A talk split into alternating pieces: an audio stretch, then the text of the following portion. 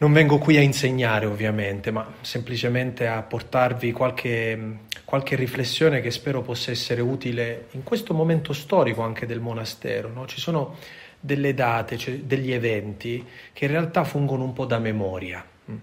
Ad esempio, quando si incontra la malattia, la prova, eh, la malattia e la prova ci fanno mettere i piedi per terra e ci fanno tornare all'essenziale.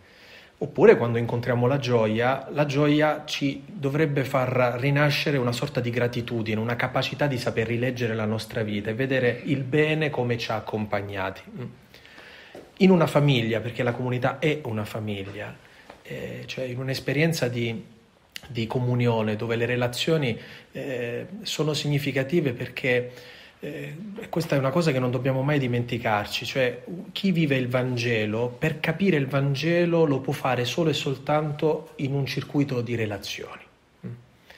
Quindi la grazia più grande che una persona possa ricevere è quella delle relazioni, la comunità è la grazia più grande che noi riceviamo. No? Qualunque essa sia, a volte la, è la comunità della propria famiglia, quella di origine, eccetera, la comunità della famiglia che si costruisce, a volte è una comunità che uno incontra nei luoghi di lavoro, è la comunità dell'amicizia, è questa comunità religiosa che, che voi vivete, cioè ci sono delle relazioni che il Signore ci dà appositamente come esperienza eh, concreta del suo amore. Cioè, quando Dio dice io ti amo, dove noi sperimentiamo questo amore? in alcune relazioni che ci vengono donate appositamente come Chiesa. Piace sempre ripetere la definizione che il Catechismo dà di Chiesa. No? La Chiesa è un sacramento universale di salvezza. Che cosa significa? Che è un insieme di relazioni che il Signore ci dà per salvarci la vita. Quindi immaginate che per ognuno di noi il Signore ci ha dato delle relazioni per salvarci la vita e voi vi trovate in un ambiente dove non c'è semplicemente convivenza, cioè ci troviamo qui e viviamo insieme. No, ma queste relazioni ci salvano la vita, cioè dovrebbero aiutarci a diventare santi. E, e come si fa tutto questo? Cioè, se, se, non attraverso l'esperienza di amarsi e perdonarsi, eh, perché sono sempre entrambe le dinamiche, cioè non basta semplicemente dire ti voglio bene, ma anche fare l'esperienza della mia miseria, della miseria delle persone che abbiamo accanto e quindi anche del perdono, del rimetterci in piedi. Insomma, avere l'opportunità di poter vivere quello che Gesù ci ha insegnato nel Vangelo. Questo volevo dirlo in generale che ehm, è bello trovarsi qui a fare un momento di riflessione insieme attorno alla parola, eh, perché? Perché è un momento di doppia gioia per la comunità, no? E questa gioia della comunità aiuta la comunità stessa a ripensare in maniera grata la propria storia e anche a ripensare un po' alle proprie origini, alla radice, cioè da dove tutto è partito. C'è un momento molto bello quando noi celebriamo i sacramenti, eh, noi ieri abbiamo celebrato un battesimo, ehm, quando noi facciamo qualcosa per qualcuno, ad esempio ieri abbiamo battezzato un bambino, ovviamente questo bambino ha ricevuto il battesimo e si riceve il battesimo una sola volta nella vita, ma quando tu vedi il battesimo di qualcun altro sei chiamato a ripensare al tuo di battesimo. Oppure quando noi celebriamo dei matrimoni, eh, le persone che sono lì presenti, tante famiglie, tante coppie, ripensano alla propria vocazione matrimoniale, a quello che è successo a loro. Allora immagino che nel sì di queste sorelle ognuno possa rivedere il proprio sì, tornare all'origine della propria vocazione no? e sentire come qualcosa che può rimetterci di nuovo eh, in piedi, che può farci di nuovo avere più, più fuoco dentro, più passione per quello che stiamo vivendo. Allora ho pensato questa mattina non di dirvi delle cose nuove, ma semplicemente di ripercorrere quello che a mio avviso dovrebbe essere l'itinerario vocazionale di base di ciascuno di noi quello a cui noi dobbiamo costantemente tornare con la memoria del cuore per poter capire che cosa il Signore ha fatto dentro la nostra vita. Quindi magari eh, non vi aspettate che io vi dica cose nuove, ma forse ascolterete cose che avete sempre ascoltato nella vita, ma avevo a cuore di condividerlo con voi oggi, pensando che magari la memoria di queste cose possa aiutarvi a, a trovare di nuovo uno sguardo benedicente su quello che state vivendo eh, perché certe volte la stanchezza, l'abitudine, la routine, ci può essere anche un'abitudine nella vita monastica, anzi C'è il grande rischio dell'abitudine nella vita monastica perché i gesti sono quasi sempre gli stessi, no? C'è una sorta di ritualità e una persona può alienarsi, cioè non esserci più, non essere più presente in quei gesti che diventano un'abitudine cieca. E c'è sempre bisogno invece di fare memoria che quello che stiamo facendo lo stiamo facendo al cospetto del Signore e avendo sempre davanti a noi il suo volto, la sua persona. Questa dovrebbe essere la, la memoria più grande che noi conserviamo. Dirò delle cose un po' dure anche, ma non per mettervi in crisi, ma perché a volte abbiamo bisogno di dire eh, anche duramente alcune cose e ci servono proprio come sprone, non avere mai paura anche di dire la verità. E infatti voglio partire con una cosa un po' dura. Eh, cioè vorrei dirvi che eh, noi abbiamo un problema molto serio a livello vocazionale, cioè quando pensiamo alla vocazione non subito capiamo che cos'è la vocazione, perché molto spesso confondiamo la vocazione con qualcosa di nostro, di umano, di aspirazione nostra personale, di aspettative. Che cosa significa? Che ognuno di noi ha la propria storia e la propria storia ha lasciato i segni nella nostra vita.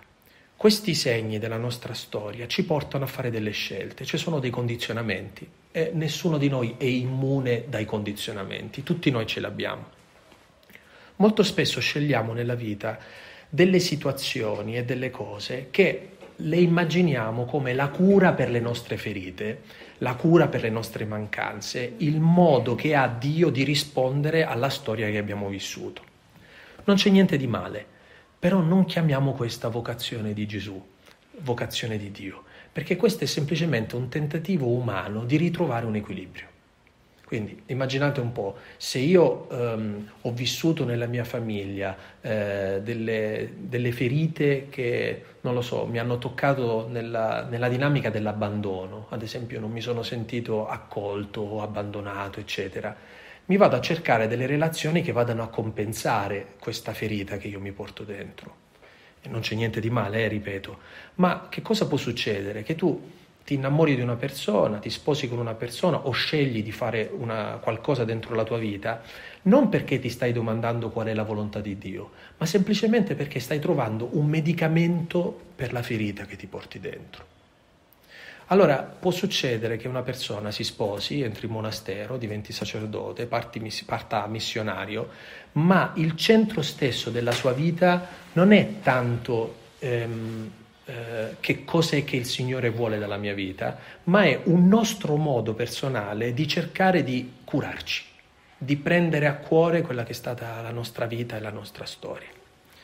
Ora, eh, non esiste un modo per saltare questa fase, cioè tutti ci passiamo.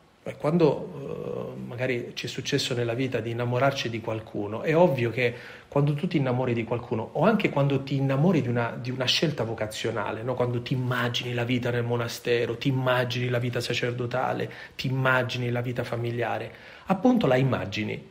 Cioè ti si crea dentro la testa una sorta di disegno, di aspettativa e pensi che se si realizzerà esattamente quello che c'hai in testa è sicuro che sarai felice.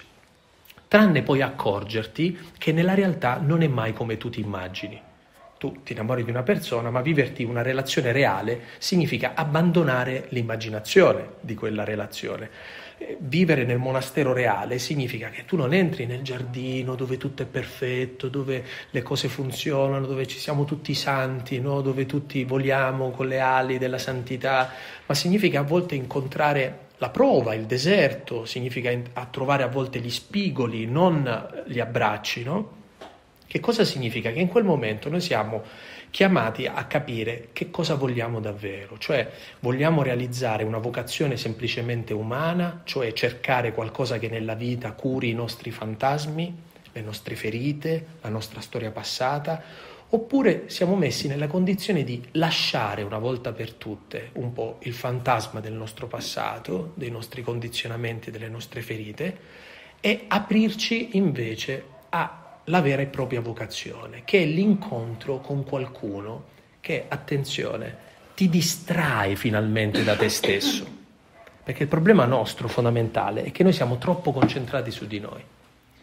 E a volte Dio o una vocazione è solo un altro modo di essere ancora concentrati su di noi. che è un po' come se in una coppia a te non interessa l'altro, ti serve l'altro. Capite qual è la differenza? Che tu l'altro non lo incontri mai, ti serve appunto. Quindi non ti interessa cosa pensa veramente, non ti interessa cosa prova, ti interessa che faccia quello che tu vuoi, perché tu hai bisogno di usare questa persona per alcuni scopi anche lodevoli, ad esempio eh, sentirti di qualcuno, sentirti amato, eccetera. Ma che cos'è che ti perdi in quel momento? L'altra persona, cioè l'altra persona non esiste. Ecco, l'amore come la vocazione, inizia quando a un certo punto succede qualcosa che finalmente ti distrae da te stesso e ti dice bellissima la tua storia, drammatica la tua storia, però non è proprio la cosa più interessante. C'è una cosa più interessante, c'è qualcuno ad esempio. Ecco, l'incontro con Cristo, l'incontro vocazionale è l'incontro con qualcosa che parte da noi, parte dalla nostra storia, parte dalle nostre ferite, ma poi a un certo punto le lascia. Le lascia per entrare invece in una dinamica relazionale completamente diversa e completamente misteriosa, ignota. Tenete a mente quello che succede nell'Antico Testamento quando Dio per la prima volta rivolge la parola ad Abramo. No?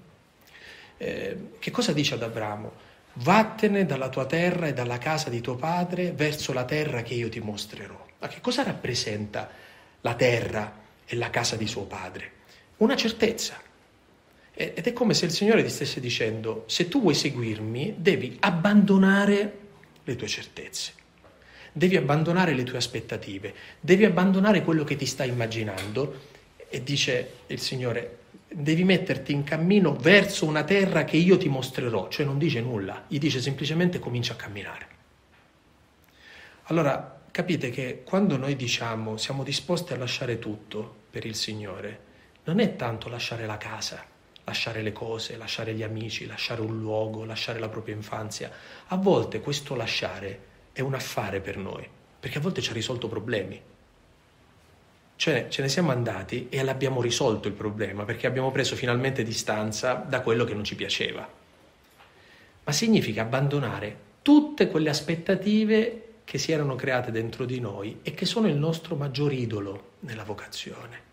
Abbandonare quelle che sono le nostre certezze, il nostro immaginario e metterci su una strada sconosciuta, misteriosa, di cui non, non sappiamo nulla. Questo tipo di cambiamento fa sì che tu lasci gli ormeggi e finalmente, entrando in una dinamica di fiducia, entri in quella che è la dinamica vocazionale. Perché il Signore ci ha chiamati? Non lo sappiamo. E dove ci vuole condurre? Non lo sappiamo. Quindi se uno dice eh, spiegami la tua vocazione, noi non possiamo spiegarlo. Possiamo semplicemente dire che una vocazione ci accorgiamo che esiste perché il Signore ci dà la grazia di poterla vivere.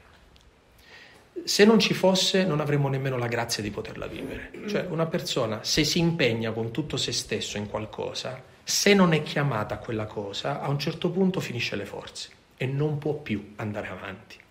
Se c'è il Signore, eh, scassati, eh, feriti, caduti, ma andiamo avanti, perché non è roba nostra perché c'è una misteriosa forza che ci porta più avanti, che è più grande di noi.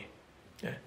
E questo non è vero soltanto nella vita monastica, in una vita di consacrazione, penso a tante famiglie, quante famiglie vanno avanti uno dice ma questi come hanno fatto ad andare avanti? E sono andate avanti perché il Signore gli ha dato una grazia di andare avanti, no? e di andare avanti nonostante tutto, nonostante le cadute, gli errori, nonostante i peccati, nonostante la sofferenza molto bello accorgersi che in fondo ehm, eh, entrare nella vera vocazione significa abbandonarci nelle mani di qualcuno, cioè consegnare la nostra vita nelle mani di qualcuno. Eh, ed è lì che noi sperimentiamo che cos'è la vera libertà. Mm. Perché noi pensiamo che le persone libere sono quelle che fanno da sole. Ma noi, questo ce l'ha insegnato Gesù, sappiamo che le persone libere sono quelle che eh, si lasciano voler bene, perché soltanto l'amore crea la libertà. La libertà non è fare quello che voglio. Perché molto spesso quando noi diciamo ma sono io che sto scegliendo di fare questo, eh ma lo stai facendo come risposta a un condizionamento che ti porti dentro, non perché sei libero. Eh, sono io che sto decidendo di peccare, sono io che sto decidendo, non lo so, di entrare in monastero, sono io che sto decidendo di sposarmi questa persona, sono io, appunto, sono io. Cioè sei nella dittatura dell'io. Devi uscire invece dalla dittatura dell'io e devi sapere questo. Se tu ti senti voluto bene, finalmente ti si crea la libertà per poter far tutto. Quindi, finché non arrivi al punto di sentirti amata, amato, tu non sei mai veramente libero. Quindi la libertà vera è sapersi amati, non è fare quello che vogliamo. E una persona che si sente amata, allora può fare tutto.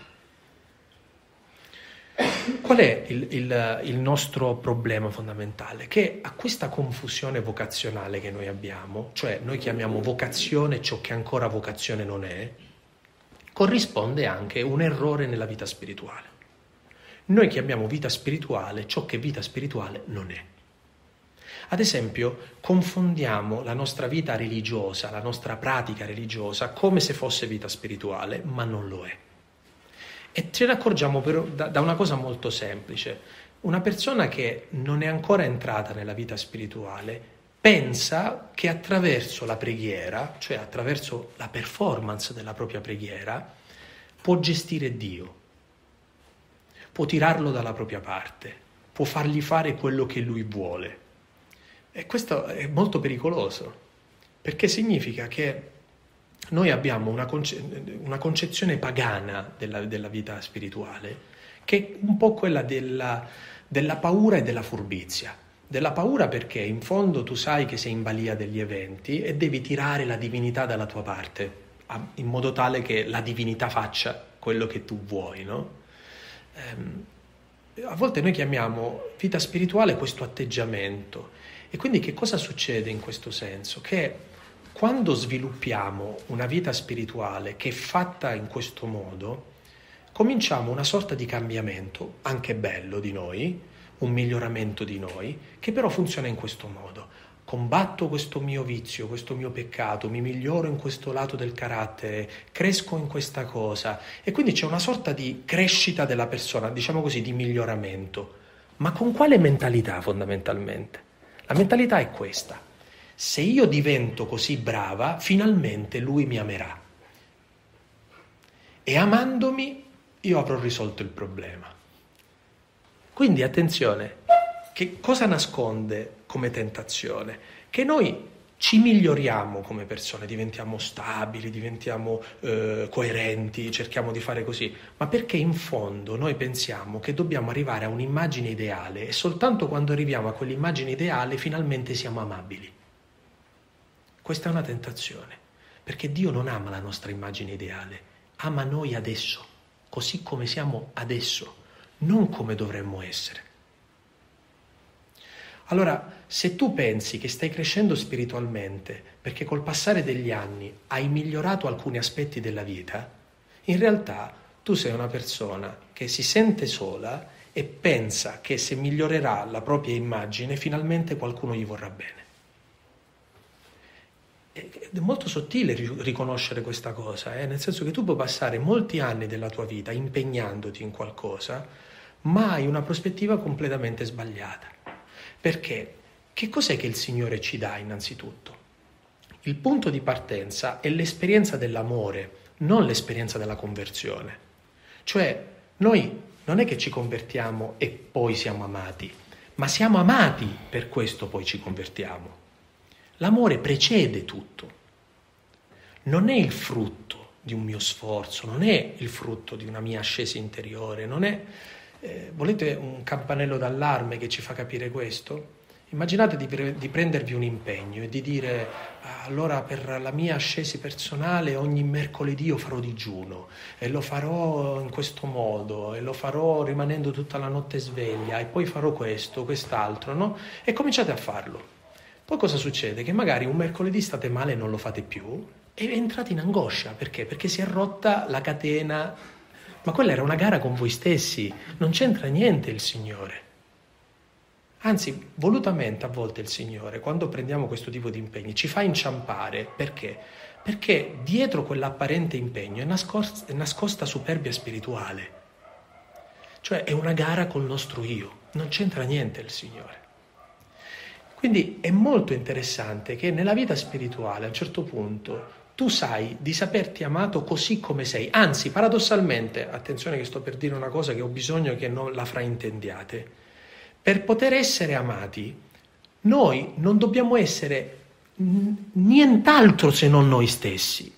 Cioè, finché tu non sei veramente te stesso o te stessa, non potrai mai veramente sentirti amato dal Signore. Dici, ma io non sono proprio bellissima nella mia interiorità, nella... io ho delle debolezze, delle fragilità. Come può il Signore volermi bene così come sono? È la scoperta della debolezza come l'alfabeto primario attraverso cui agisce la grazia di Dio.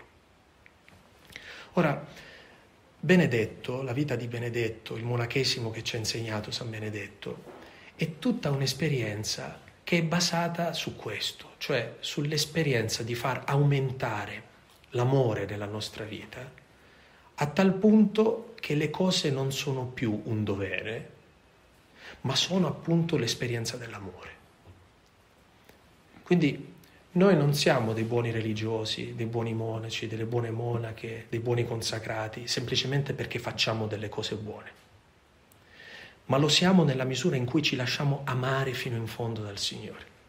Se tu ti lasci amare fino in fondo dal Signore, tutto il resto sarà una conseguenza di quell'amore, non il presupposto che ci rende amabili agli occhi del Signore.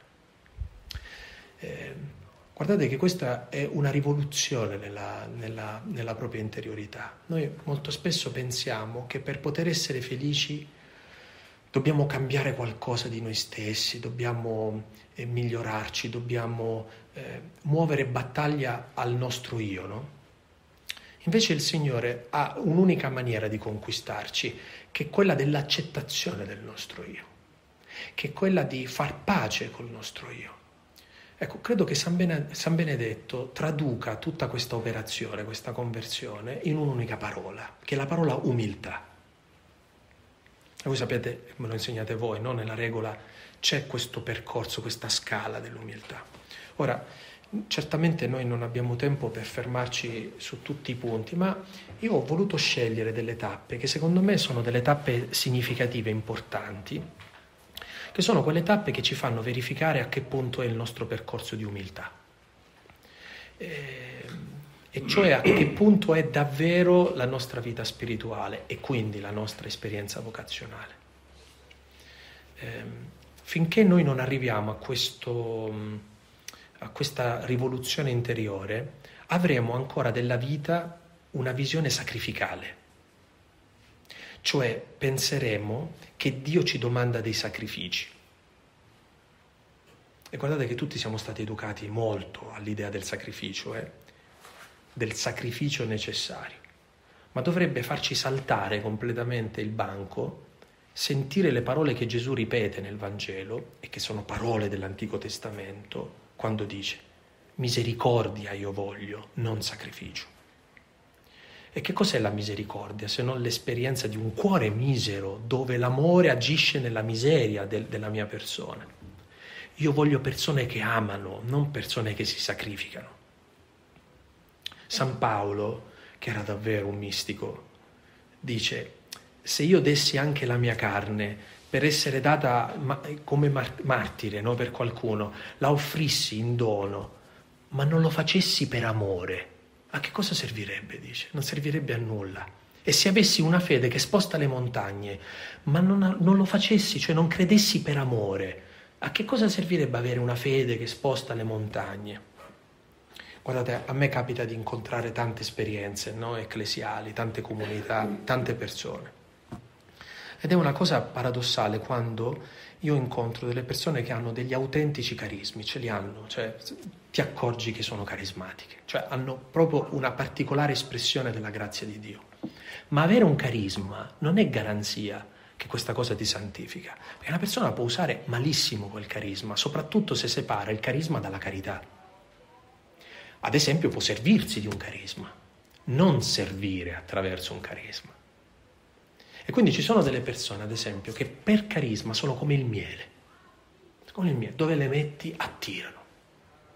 Ma se manca la dinamica dell'amore, useranno questa loro capacità di attirare in maniera sbagliata. Cioè, se non lo fanno per amore, lo fanno per interesse. Non esiste via di mezzo. Se una cosa non lo fai per amore, lo fai per un utile. Ora, la grande domanda che noi dobbiamo farci è, la nostra vita è una vita vissuta per amore o per un utile? Il nostro affare è l'amore? Il nostro guadagno è l'amore? Solo l'amore? Allora capite che se la dinamica è l'amore, non ci interessa più niente. Cioè non ci interessa più se una cosa va in un modo o in un altro, perché l'unica cosa che conta è se quella roba la stiamo facendo per amore. Per amore siamo disposti anche a fallire, per amore siamo disposti anche a soffrire, per amore siamo disposti anche a cadere, per amore però. Quindi il primato dell'amore, quando, quando Benedetto parla dell'umiltà, parla di quella condizione umana che ci fa vivere di amore. Allora dice, quando aumenta l'amore di Cristo si vola, l'anima procede velocemente, dice, perché è l'amore stesso che la spinge. Caritas Christi urget nos, l'amore di Cristo ci sospinge. Se non c'è l'amore di Cristo rimane che cosa? Il dovere e il sacrificio. Ma la, eh, immaginate che a un certo punto il demonio si mette di fianco a voi e vi dice complimenti, dovere e sacrificio, ma chi ve l'ha fatto fare? Chi te l'ha fatto fare di vivere una vita così? Dov'era l'utilità? L'utile non riesce a capire l'amore, così come Giuda non riesce a capire il gesto di quella donna che sparge il profumo sui piedi di Gesù. Lo considera come uno spreco. L'amore è sempre uno spreco agli occhi del mondo, non è quantificabile in un utile, non lo è. Pensate che Gesù si sforza nel Vangelo per spiegarci che conviene l'amore, di raccontare delle parabole che si avvicinano quanto più possibile a che cosa dovrebbe essere questa radicalità che nasce dall'amore, non dal sacrificio, dal dovere, ma dall'amore.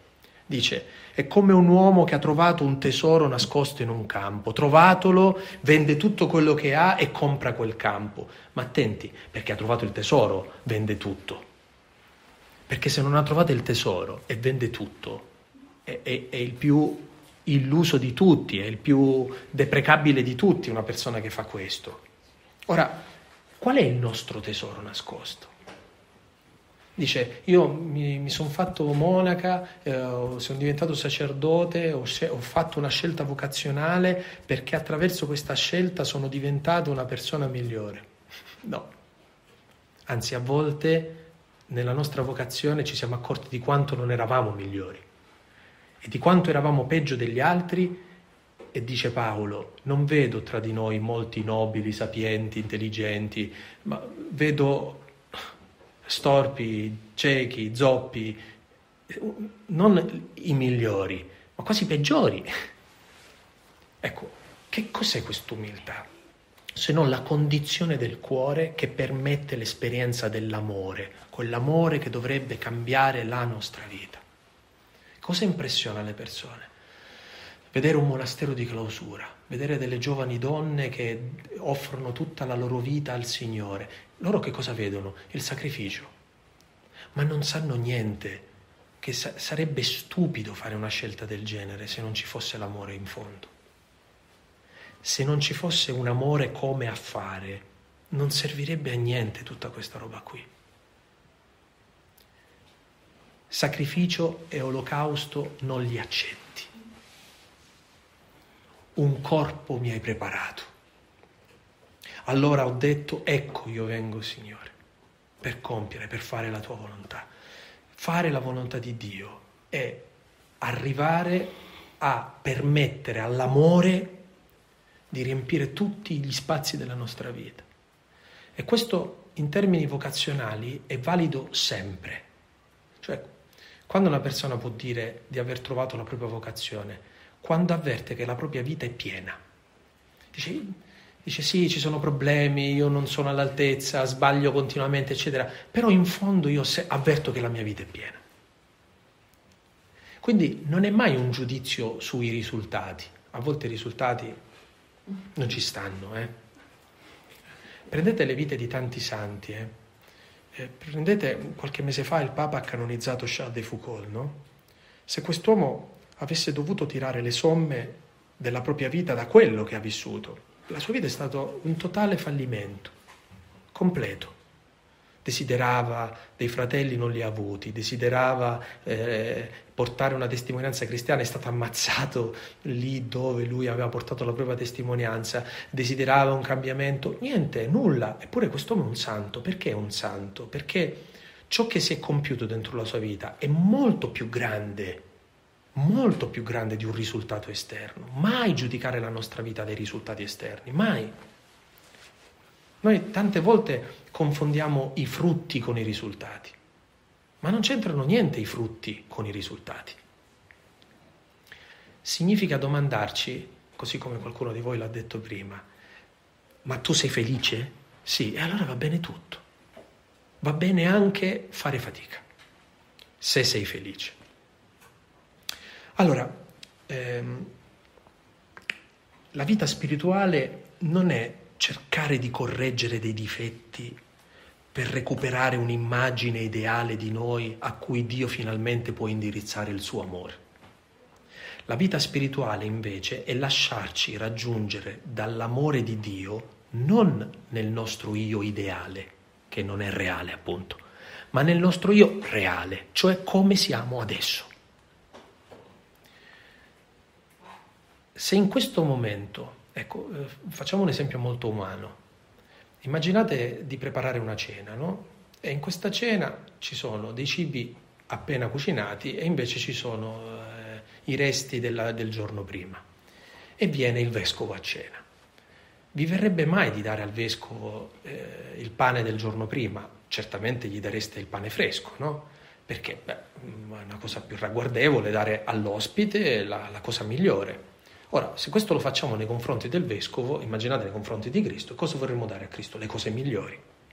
Ecco, Gesù dice, io non voglio le cose migliori, io sono innamorato delle cose peggiori, mi piace il pane duro. Ma dice, ma no signore, il pane duro no, eh, io voglio quello. Cioè, attenti, il pane duro è la nostra miseria, che noi pensiamo non essere degna di poter essere data al Signore. E il Signore invece dice, ma io voglio proprio quella invece, la tua miseria ma io so cantare, ma non me ne faccio niente del tuo canto, io voglio la tua miseria, ma io ho questo talento, I, i talenti danno gloria a te, a me dà gloria la tua miseria, me la dai? No, questa roba non deve toccarla nessuno, non ci deve entrare nessuno, questa è una roba che dobbiamo nascondere dentro la cantina, è il mostro chiuso là dentro. Ecco, l'umiltà è permettere al Signore di prendere quello che più detestiamo di noi. Ecco perché il primo scalino dell'umiltà, cioè la prima esperienza che la vita spirituale ci fa fare, è la conoscenza di noi stessi. Conoscere di noi il bene e il male. Attenzione che noi abbiamo sempre una visione parziale, cioè di noi. O, dice Paolo, abbiamo un'idea troppo alta di noi stessi, dice non fatevi un'idea troppo alta di voi stessi.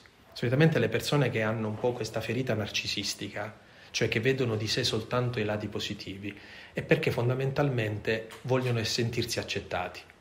Allora enfatizzano moltissimo quello che sanno fare e nascondono moltissimo quello che non sanno fare. Portano una, indossano la maschera del bene e nascondono perfettamente il male. Non si può essere umili quando eh, non si ha consapevolezza anche del male ci portiamo dentro. Ma attenti, è vero anche il contrario. Le persone che parlano male di se stesse non sono umili. Le persone che si disprezzano non sono umili. L'umiltà non è parlare male di noi. L'umiltà non è disprezzarci. L'umiltà non è avere un giudizio negativo sulla nostra persona, non è farci schifo, dice ah, mi faccio molto schifo, credo di essere umile. No. L'umiltà è conoscere talmente tanto bene noi stessi che sappiamo dire di noi stessi la luce e il buio, il bene e il male, le cose che sappiamo fare e le cose che non sappiamo fare, le cose in cui eccelliamo e le cose in cui siamo più fragili. Vedete, sorelle, noi siamo impauriti da guardare noi stessi nella verità. Per questo ci rifugiamo negli eccessi. O pensiamo cose sublimi di noi o pensiamo cose orribili di noi. Non abbiamo quasi mai una visione realistica di noi. Chi vive autenticamente la vita spirituale si accorge che il Signore contemporaneamente, con una luce sfolgorante interiore, ti fa vedere bene e male, ti fa vedere tutto di te. E come lo fa? Per magia? Lo fa attraverso, non lo so, un meccanismo psicologico, attraverso... Lo fa attraverso le sorelle e i fratelli che ci abbiamo accanto, eh, che scoprono di noi il bene e il male. Lo tirano fuori. Sapete quante volte succede che eh, accumuliamo rabbia o rancore nei confronti di una persona semplicemente perché quella persona con quel suo atteggiamento, con quella sua parola, con quella sua battuta, con quella sua azione, ha scoperto qualcosa di me che io non voglio vedere. Per questo mi nervosisce quella persona. Mi ha fatto accorgere di una verità di me che io ancora non accettavo e che non accetto ancora. In questo senso non ci può essere nessuna vera vita spirituale finché noi non conosciamo noi stessi. E la conoscenza di noi stessi parte dal fatto che sappiamo fin dove noi possiamo tirare la corda. Sappiamo che cosa sappiamo fare bene e sappiamo che cosa non sappiamo fare bene. Uno non deve dire so fare tutto, non è vero, noi non sappiamo fare tutto, non siamo portati a fare tutto, ci sono delle cose che ci riescono e altre cose che non ci riescono. Tu lo sai dire? Tu sai dire che cosa ci riesce e cosa non ci riesci? Conosci il tuo carattere, conosci i, i, condizionamenti che ti porti dentro, conosci le tue doti, le tue capacità. Eh, ecco, l'umiltà è una conoscenza di sé nel bene e nel male. Mi permetto di dire una cosa forte, la prima lexio divina non va fatta sulla parola. Anzi, se va fatta sulla parola è soltanto per imparare a farla soprattutto su noi stessi, sulla nostra vita. Così come in un brano noi cerchiamo di capire che cosa il Signore ci sta dicendo, noi dobbiamo prendere la nostra storia, la nostra vita e fare l'exio divina. E dire io sono questo. Ecco perché le persone riconciliate parlano di sé senza paura, senza nascondersi. Dice Gesù nel Vangelo, chi mi ama viene alla luce. E invece cosa fa il male? Ti fa nascondere non ti fa dire le cose. E perché non le dici? Perché hai paura che qualcuno cambi idea nei tuoi confronti. Hai paura di essere giudicato. Peggio ancora, hai paura che dando all'altro questa parte fragile di te, l'altro ne approfitti per farti male. Ecco, voi vi trovate in una comunità. Che cos'è la comunità se non un luogo di intimità? Un luogo dove si possono abbandonare le maschere. Un luogo dove leggevo in questi giorni, mi ha commosso molto, leggevo la, la biografia di André Luff, questo grande maestro di vita spirituale, questo trappista morto pochi anni fa. E, e era riportata in questa biografia una pagina del suo diario in cui aveva raccolto la lettera di un fratello converso del suo monastero, lui grande abate, eh, uomo che ispirava tutta la conversione, diciamo così, monastica, eh, cistercense, eh, insomma, cose eh, grandissime. A un certo punto questo fratello gli scrive, ehm, tu che vieni considerato il, eh, l'angelo ispiratore di tutto l'ordine, dice, le tue ali sono talmente grandi che quando poi arrivi sulla nostra barca, nel nostro monastero, le tue ali ti impediscono di tenere i piedi per terra e di accorgerti dei fratelli che c'hai di fianco. Dice, i tuoi pensieri sono così sublimi che ti perdi invece le cose piccole di chi ti abita vicino. È interessante, no? Quest'uomo che ha così segnato la spiritualità degli ultimi si è sentito da un fratello che dice, guarda che tu hai grandi doti, ma poi ti perdi in un bicchiere d'acqua. E questa lettera commuoveva che diceva, hai trasformato il nostro monastero in un continuo cantiere. Dice, inizi i lavori, non ne finisci mai uno. padre dice, le devo dire una cosa, bisogna finire i bagni e poi si fa un'altra cosa. E poi, interessante, no? Che uno dice, bisogna ripartire da piccole cose. È, è, la, è la, lezione no, di, di, chi ti, ti conosce nella tua sublimità, ma conosce anche la tua fragilità tra qualche giorno, no, domani è San Bernardo, no? Uh-huh.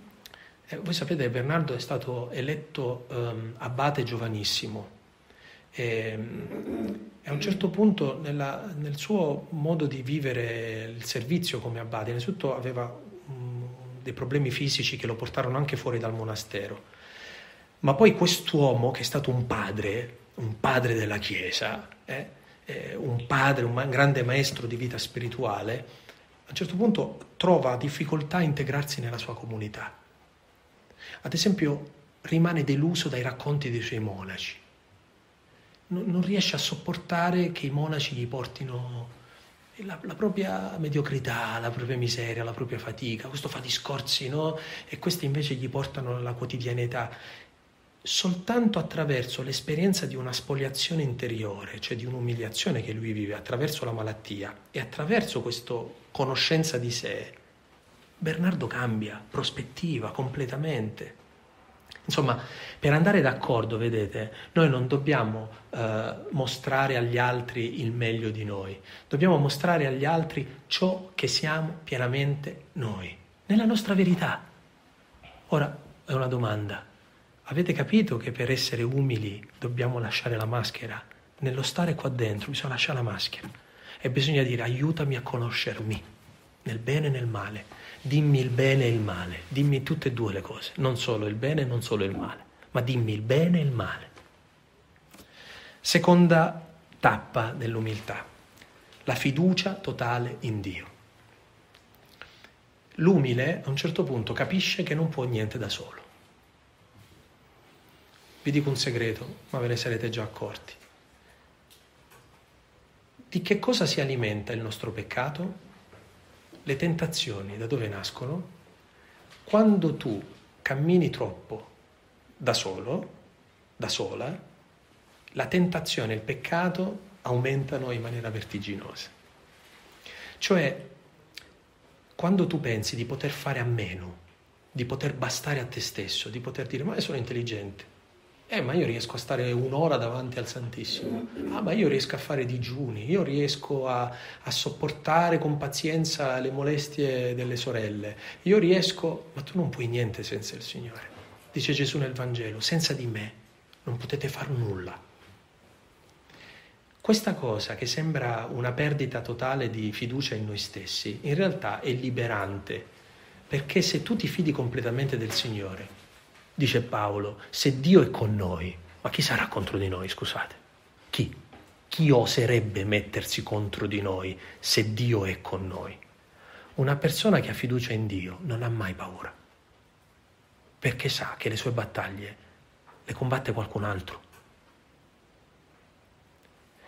Guardate che questa è una cosa che ci è chiara nella testa, ma quasi mai scende al cuore quasi mai noi ci fidiamo veramente del Signore.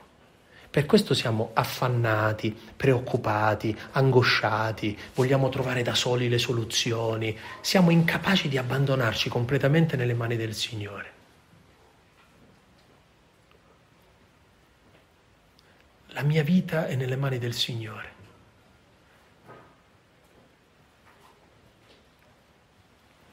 Io non so se questa è un'esperienza che ci cambia la vita veramente, perché gli umili sono persone che hanno una pace che nasce dalla fiducia, dalla fiducia in Dio, completa. E quando tutto è tormenta, quando tutto è tempesta, quando tutto è problemi, l'umile mantiene la pace, ma non perché lui è capace di pace, ma perché si fida io faccio anche qui un esempio che forse non è un esempio da padri della Chiesa, ma forse rende bene l'idea, no? Io ricordo da bambino quando giocavamo in mezzo alla strada, no? C'era sempre qualche ragazzetto un po' più violento, un po' più bullo, un po' più, no? Ma se c'era il fratello maggiore di qualcuno, quello se ne guardava bene da essere violento. Allora, la partita a nascondino, a calcetto, assumeva una gioia totale quando sapevi che c'era chi ti parava le spalle. Capite? Perché dice, vediamo se qualcuno alza la cresta, io ho chi mi para le spalle. Questa sfiducia, questa fiducia che noi, eh, questo è il Signore, ma noi avvertiamo che il Signore è alla mia destra cosparge di olio il mio capo sotto gli occhi dei miei nemici, mi prepara una mensa. E il Signore sta alla mia destra, non posso vacillare. Vedete, noi lo cantiamo nei salmi, ma la domanda è ci crediamo? Quindi l'umile è uno che ha una fiducia totale nel Signore e sa che tutto quello che accade accade mai fuori dalle mani del Signore. Ehm, è molto bello quello che dice Giuditta, questa donna straordinaria dell'Antico Testamento, no? quando i, gli anziani del popolo vanno da lei dicendo stiamo per cadere in mano al nemico, allora adesso faremo in questo modo, eh, faremo un digiuno così che è... Cioè, eh, a un certo punto Giuditta li porta e dice ma voi credete o no che noi siamo del Signore? E se lui ha deciso che dobbiamo perdere, perché ci preoccupiamo? Lo ha deciso lui, allora perdiamo. E se ha deciso che dobbiamo vincere, allora vinciamo. Eh, noi siamo del Signore. Questa è la nostra pace. Questa è la nostra fiducia. Ecco, se monta dentro di te la preoccupazione, se monta dentro di te la sfiducia, significa che non sei umile. Gli umili si fidano e quindi non perdono mai la pace. Terza tappa, la sobrietà. Che cos'è la sobrietà? Ecco, non immaginate la sobrietà come la sobrietà intesa come povertà, ma la sobrietà del vino. Quando una persona beve troppo, non vede, non capisce. Per esempio, una persona che beve troppo può guidare la macchina? No, perché la sua capacità di attenzione diminuisce. Per poter guidare la macchina devi essere sobrio, quindi aumenta la tua capacità di attenzione. Di che cosa è fatta la vita spirituale? Di attenzione. Ma forse non ve ne accorgete che noi abbiamo, ognuno di noi ha un vino che usa per cercare di star bene, di addomesticare l'angoscia, il dolore, la sofferenza che si porta dentro. E se io vi dico che questo vino è, è la droga, subito mi capite che è una cosa sbagliata. Se vi dico che l'alcol, subito mi capite che è una cosa sbagliata, ma può essere una relazione, può essere un attaccamento morboso ad alcune cose, può essere un uso compulsivo, non lo so, della tecnologia, può essere una modalità di, eh, di, di gestire il tempo, può essere eh, il rapporto con il nostro corpo, con il cibo, eh, insomma, insomma ognuno di noi ha il suo vino un modo personale di sopperire all'angoscia e al dolore che prova. Gli alcolizzati non sono persone cattive che a un certo punto vogliono divertirsi e bevono il vino. Quelli sono i ragazzi che giocando la sera si possono anche ubriacare. Ma una persona che ha una patologia del genere molto spesso nasconde grandi sofferenze e usa l'alcol per non sentire il dolore. Noi usiamo lo stesso meccanismo nella vita interiore. Ora, come si chiama il vino che ci toglie l'attenzione, che non ci fa essere sobri? Si chiama peccato. Ma lo dico con una parola ancora più laica. Sono dipendenze. Quali sono le nostre dipendenze? Ecco, se noi non facciamo una lotta alle nostre dipendenze, non abbiamo la sobrietà utile per avere attenzione di accorgerci che il Signore è presente, che è qui, che è dentro di me che sta operando, non vedo più lo spirito perché mi manca l'attenzione. Faccio le cose, ma non ne ho consapevolezza. Quindi se uno fa la lotta al peccato, attenzione che questa è una cosa importante, non è per migliorare l'immagine ideale di sé, ma fa la lotta al peccato perché vuole essere sobrio per accorgersi che il Signore è presente. Questo è l'unico motivo per cui noi dobbiamo lottare con i peccati.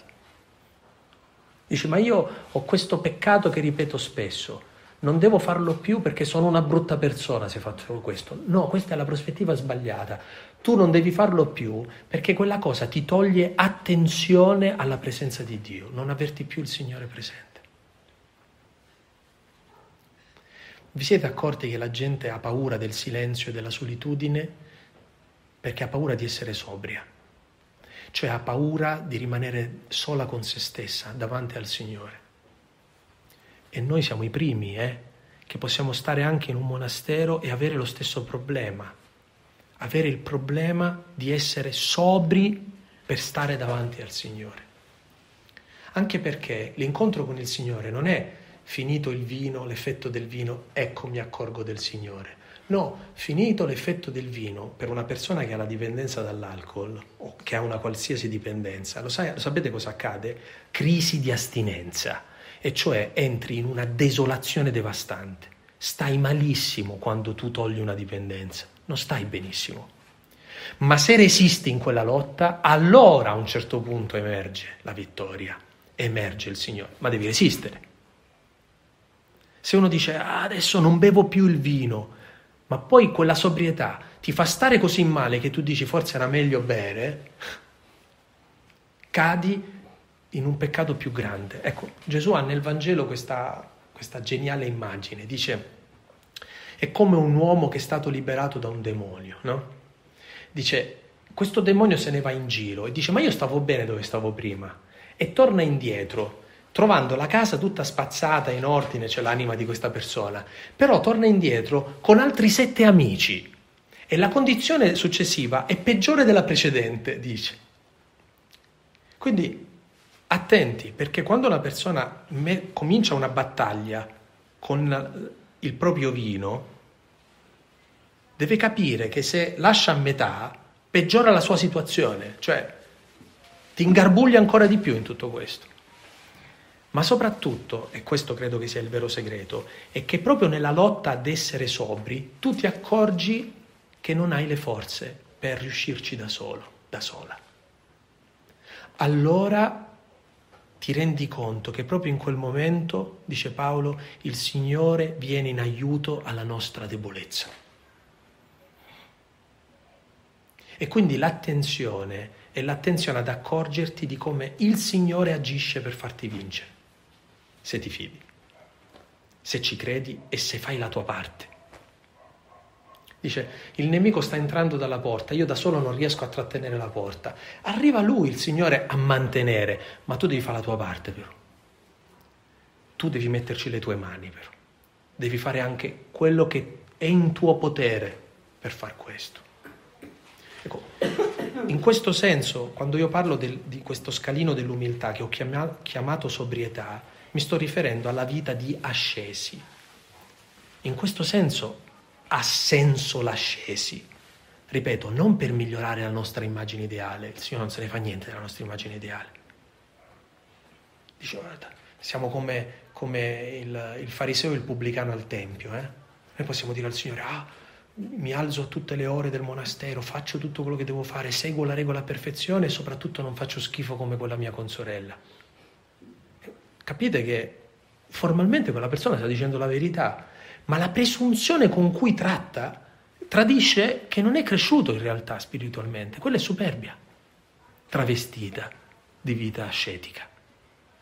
L'ascesi è macerare il cuore e lasciare che il cuore venga frantumato e che tu gridi come Pietro che sta affondando nel lago, Signore salvami. Non posso niente se non mi salvi tu. Finché la nostra preghiera non diventa questo grido, non è preghiera. Ecco, due, gli ultimi due scalini dell'umiltà. Allora, la conoscenza di sé, la fiducia totale nel Signore, la sobrietà. Ecco, questo quarto scalino è il silenzio. Inteso come? Come la capacità di sentire tutte le voci che ci abitano, Quindi il silenzio non è l'assenza di pensieri, di preoccupazioni, di, di, forti emozioni, no, il silenzio non è assenza di suono, ma è capacità di accorgerci che c'è una differenza di suoni dentro di noi. Noi siamo abitati da un sacco di voci. Se dovessimo eh, ridurle all'osso, in realtà sono centinaia le voci che ci abitano, eh? però sono di tre tipi fondamentalmente. La prima voce è la voce che nasce dalla nostra storia passata e quindi è la voce delle ferite, è la voce dei fantasmi, è la voce dei condizionamenti che abbiamo ricevuto. La seconda voce è la voce dell'accusatore, cioè noi siamo abitati dalla voce del demonio eh? e ti accorgi che è la voce del demonio perché ti accusa, ti giudica.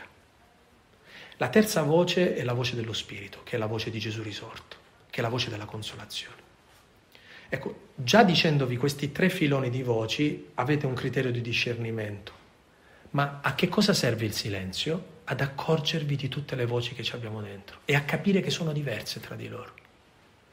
Quindi dire silenzio non significa dire non parlare, ma significa discernimento.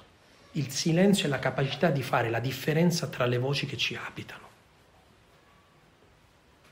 Una persona che esercita il silenzio, che pratica il silenzio, è una persona attenta a capire che non tutte le voci sono la stessa e non vengono tutte dalla stessa parte. Non chiamate demonio ciò che invece è solo la vostra storia passata. Non chiamate Spirito Santo l'angelo vestito di luce. E, e, e, e non pensate che siete voi quando invece è il male. Insomma, capite? il silenzio dovrebbe farci capire che noi non abbiamo un rumore dentro, ma abbiamo voci diverse, che a un certo punto cominciamo a capire dove si trovano e fare discernimento. Solo chi fa silenzio riesce a discernere. Qual è il nostro modo di non fare silenzio? Non è parlare, sì, anche, ma ragionare, ragionare, ragionare, ragionare. Ragionare è parlare interiormente. Il silenzio è smettere di parlare e osservare. Per osservare dovete smettere di giudicarvi, di avere un atteggiamento coinvolto, dovete avere un atteggiamento neutrale, cominciare a guardarvi intorno, a dire, ah, mm, ecco, eccolo, questa è la mia ferita, questa, questo è il demonio, questo è lo spirito. E attenzione, il vero silenzio si fa con gli occhi del cuore. L'ultima parola, l'ultimo scalino, è la solitudine. Ecco, noi siamo creati per le relazioni. Quindi la solitudine dovrebbe essere un anti-uomo, dovrebbe essere una scelta anti-umana. Ma qual è la differenza? Che noi confondiamo la solitudine con l'isolamento. Noi non siamo chiamati a isolarci, perché l'isolamento è rompere una relazione. La solitudine invece è recuperare la comunione di fondo. Guardate che una persona che non è capace di solitudine non è capace di comunione. Una persona che è esercitata nella, comuni- nella solitudine scorge fratelli e sorelle ovunque, ovunque, perché avverte che ha un legame con tutti. Anzi, paradossalmente, il legame più forte è, è con i più lontani. E il tormento di Teresina di Lisieux, che quando entra in fissa per i peccatori, non è tanto quello di dire ah adesso li converto, è spinta da una comunione, da un affetto nei confronti di queste persone, che la comunione è l'affetto nei confronti del membro più sofferente. Così come una madre ha un occhio particolare per il figlio malato, così ciascuno di noi dovrebbe avere un occhio particolare soprattutto per i più lontani, per i più miseri, per quelli che si trovano in una condizione peggiore di tutti. Perché chi faceva così? Gesù faceva così. Ed era la cosa insopportabile per i farisei e gli scrivi. Il vostro maestro siede con i pubblicani e i peccatori e mangia a tavola con loro. Voi sapete che mangiare a tavola significa che quando tu mangi il pane del peccatore, tu praticamente diventi peccatore perché mangi il pane del peccatore, entri in una comunione con questa persona. Ma la solitudine vera, cioè quando una persona vive la solitudine, la vive perché questa solitudine lo connette con tutti. Innanzitutto con chi ha più vicino, ma con tutti.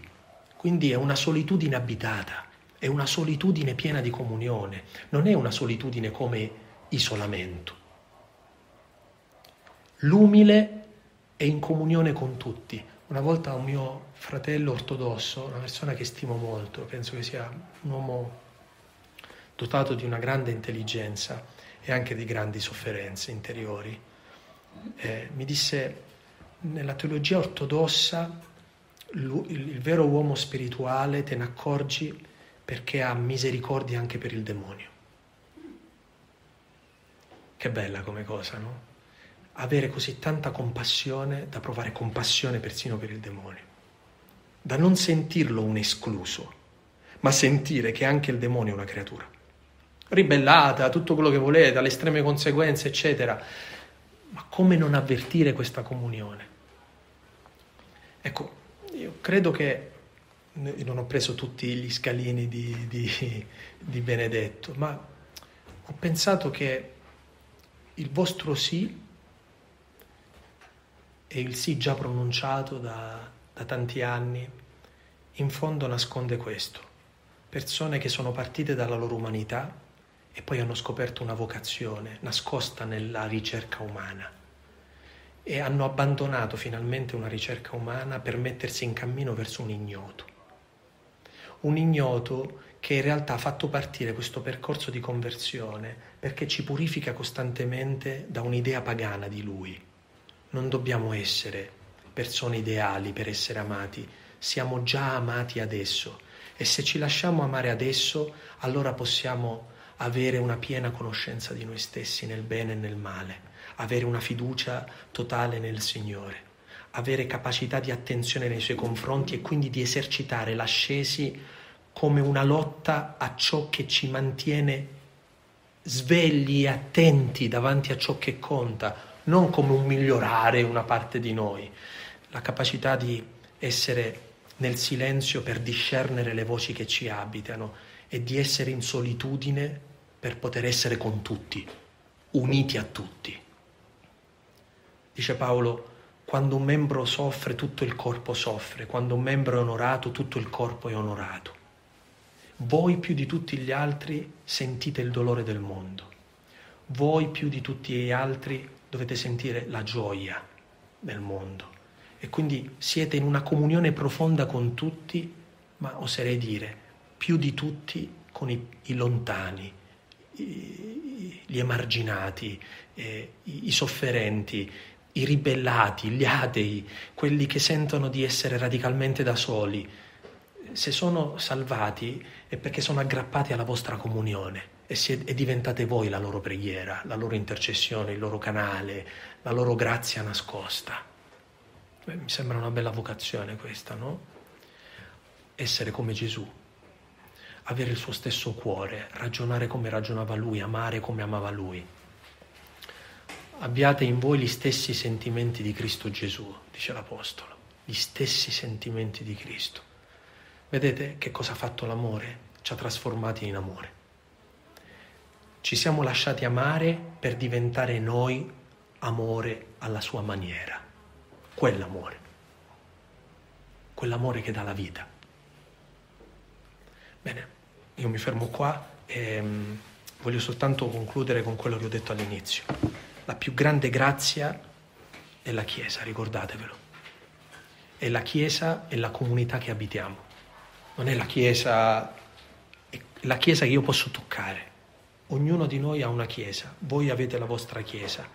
Ricordatevi che il punto di partenza il punto finale è sempre la carne e il sangue delle sorelle e dei fratelli che ci abbiamo accanto.